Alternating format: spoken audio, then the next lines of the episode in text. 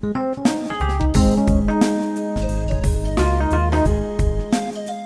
partir de este momento les presentamos Charlando con el Dr. Lucas.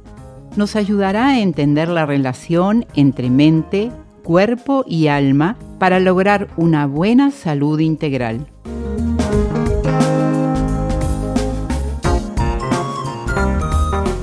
Hoy el doctor Lucas quiere hablar acerca de un desorden que causa depresión. Le doy la bienvenida a otro encuentro con el doctor Lucas. Digamos, para comenzar, que desafortunadamente la mayoría de las personas con este desorden lo mantienen escondido. Es común en todo el mundo. Sin embargo, las personas esconden este desorden porque piensan que los síntomas son extraños. Aquí está la historia de una persona que tenía este problema. Federico se llamaba.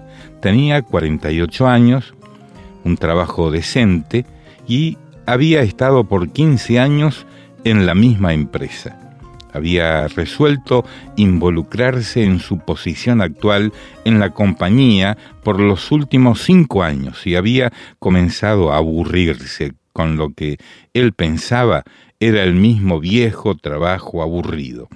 Él deseaba poder hacer un cambio de trabajo y encontrar un nuevo empleo, pero sabía que sería muy difícil. Sin embargo, notó que estaba teniendo menos y menos interés en muchas cosas que estaba haciendo. Su esposa le dijo que pensaba que él estaba deprimido y se preguntaba si ella tendría razón. Había algo más que estaba aconteciendo en la vida de Federico. Notó en casa y en el trabajo que tenía cada vez menos paciencia al tratar con personas y cuando las cosas estaban fuera de orden esto se acentuaba. Por ejemplo, notó que si alguien movía su botella de agua o cualquiera de sus cosas y no la ponía exactamente en el mismo lugar, él se molestaba. No porque la hayan movido, sino por no dejarla de nuevo en el mismo sitio. En casa, él ponía una taza o un libro en un lugar y su esposa o hijo no lo dejaban en el mismo lugar, exactamente en ese lugar, y él se molestaba. Se preguntaba por qué. Lo que le molestaba más era estar preocupado de que las personas pudieran mover las cosas de él o cambiar de orden esas cosas y él no se enterase. Él no quería decirle a su esposa, puesto que pensaba que todo esto era extraño. Además estaba avergonzado. Federico se volvió más preocupado y deprimido. ¿Qué debía hacer?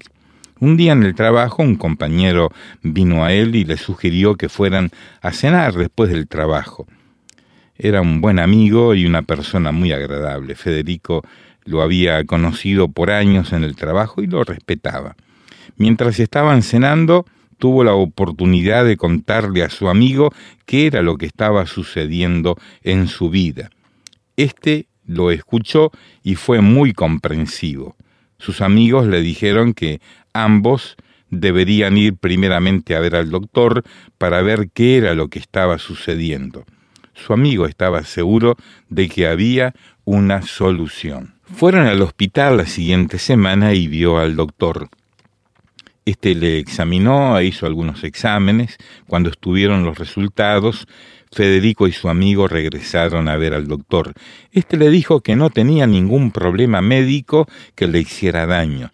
Estaba muy sorprendido por ello. Sin embargo, el doctor le dijo que él tenía un trastorno llamado obsesivo compulsivo. Le explicó que ese trastorno se caracteriza por dos tipos de síntomas. El primero es la obsesión que se define como un tipo de pensamiento, el cual se introduce en la conciencia de un individuo en repetidas ocasiones. Un tipo de pensamiento obsesivo es la preocupación. Esto es lo que Federico había desarrollado en los pasados meses. Algunos individuos con trastornos obsesivos, compulsivos, se preocupan casi constantemente. Se preocupan por las cosas malas que acontecen con ellos u otros eventos futuros, las opiniones de otros y posibles fracasos personales. La mayoría de los individuos con preocupaciones obsesivas se preocupan por diferentes cosas al mismo tiempo no aíslan sus preocupaciones en una o dos situaciones. De hecho, cuando un tema de preocupación demuestra estar infundado, simplemente tienden a reemplazarlo por otra preocupación, la cual es igual. Por supuesto, estas preocupaciones crean un gran estado de ansiedad.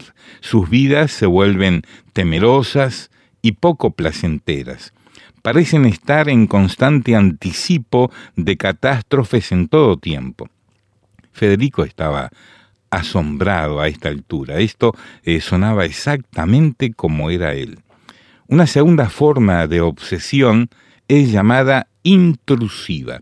En este caso los síntomas son que los individuos tendrán un pensamiento o una imagen que es extremadamente perturbadora para ellos. El pensamiento o imagen es usualmente algo que perturba a la persona porque es muy extraña a su personalidad. Por ejemplo, el doctor le dijo que un joven que él trató tenía una imagen intrusiva de pegarle a su jefe. Ahora este hombre probablemente nunca le hará nada a su jefe. Cuando la imagen vino a su mente, él comenzó a sentir temores de que pudiera en cierta forma perder el control y de hecho hacer algo que dañe a su jefe. Cuanto más trataba de alejar el pensamiento de su mente, más ocurría el mismo, porque esta imagen perturbadora ahora ocurría repetidamente. Entonces sus temores se acrecentaron significativamente. Es importante recordar que pensamientos intrusivos están perturbando a las personas porque las acciones son algo que nunca harían en realidad. El doctor le dijo que primero vaya a su casa y haga una lista en un papel de todas las cosas que le preocupan desde las que no son importantes a las muy importantes. Por ejemplo, el doctor le dijo desde mover una taza hasta golpear al jefe. Al salir del hospital le mencionó el amigo que él tenía otra solución al problema y estaba interesado en compartirla con él. Esta solución era la persona de Jesús. Su amigo prosiguió y le comentó acerca de cómo Jesús le había ayudado con muchos problemas. ¿Quién era este Jesús? preguntó Federico. ¿Cómo podría él ayudarme? ¿Vive en la ciudad? le preguntó. El amigo de Federico le dijo que Jesucristo era el Dios del universo y Salvador del mundo. Abrió su Biblia y le mostró en un lugar donde leyeron lo siguiente. En el principio ya existía el verbo, y el verbo estaba con Dios, y el verbo era Dios. El verbo mencionado en ese pasaje de la Biblia eh, que le estaba presentando a Federico, el verbo es Jesús, le dijo. También le dijo que Jesús no solo es Dios, sino que Él vino a traernos la verdad. Otro lugar en la Biblia dice, yo para esto nací y para esto vine al mundo, para dar testimonio de la verdad. Todo el que está de parte de la verdad, escucha mi voz. Federico estaba interesado realmente acerca de qué trataba esta verdad. El amigo le mostró otra parte de la Biblia. Ciertamente les aseguro que el que oye mi palabra y cree al que me envió tiene vida eterna y no será juzgado, sino que ha pasado de la muerte a la vida. ¿Qué era esta vida de la que habla la Biblia? Su amigo le dijo que esta vida ahora les daría propósito, significado, paz y gozo, y después de morir, vida eterna con Dios en los cielos. Federico estaba muy interesado en esto, puesto que su vida estaba carente de sentido. ¿Cómo podría obtener esta nueva vida? preguntó antes de llegar a esta respuesta. Ambos tienen que regresar a casa. Sin embargo, más tarde volvieron a encontrarse y a discutir estas ideas. Los individuos pueden tener pensamientos de hacer cosas que ellos perciben como malas o pensamientos que no respetan a Dios. Cuando una persona tiene este tipo de pensamiento con frecuencia, se sienten culpables y ansiosos de que puedan ser castigados. Un tercer tipo de obsesión molesta involucra pensamientos de perder el control y hacer algo embarazoso delante de los demás.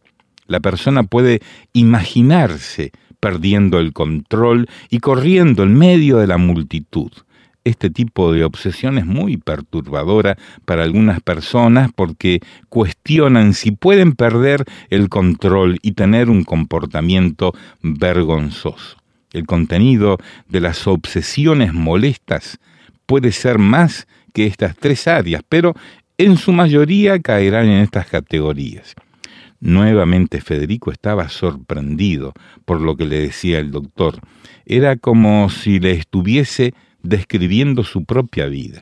Le indicó que se fuera a su casa y se enfocara en entender las tres áreas más importantes para trabajarlas y así podría enfocarse en ellas.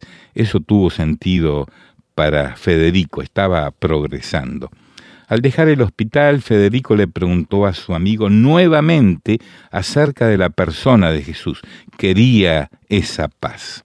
Su amigo le dijo que lo primero era admitir nuestros pecados y le volvió a mostrar en la Biblia lo siguiente.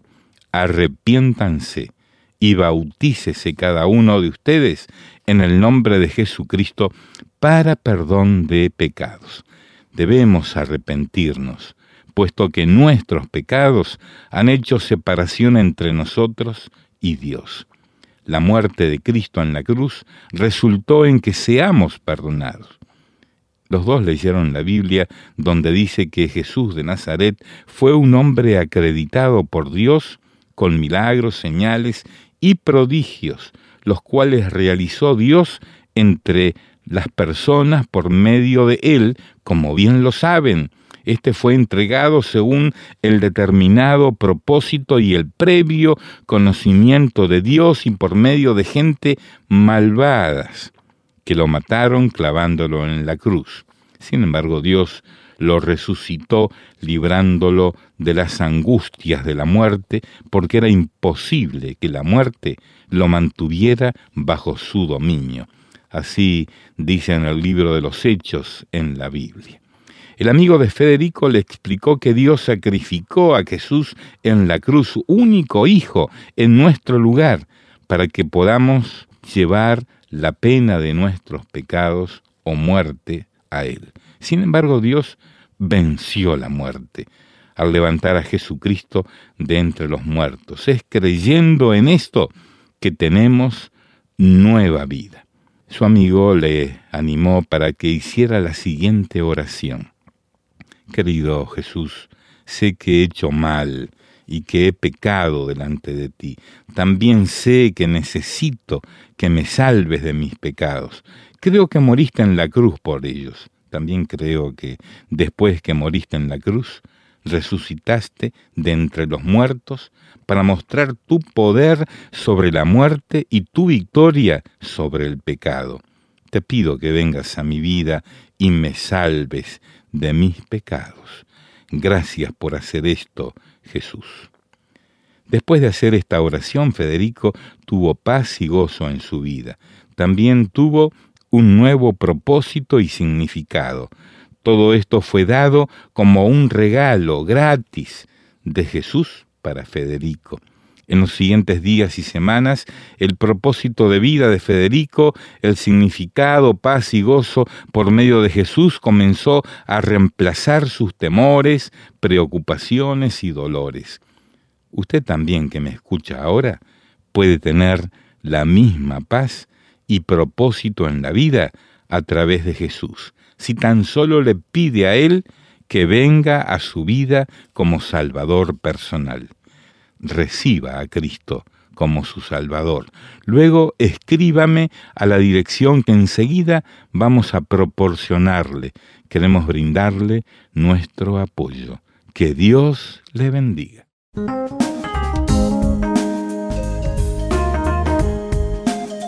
Por hoy es todo. Si tiene preguntas o inquietudes relacionadas con el tema de hoy, escriba a info.rtmuruguay.org. Reitero, info.rtmuruguay.org o por correo postal a casilla de correo 5051 Montevideo, Uruguay. Fue una producción de Radio Transmundial.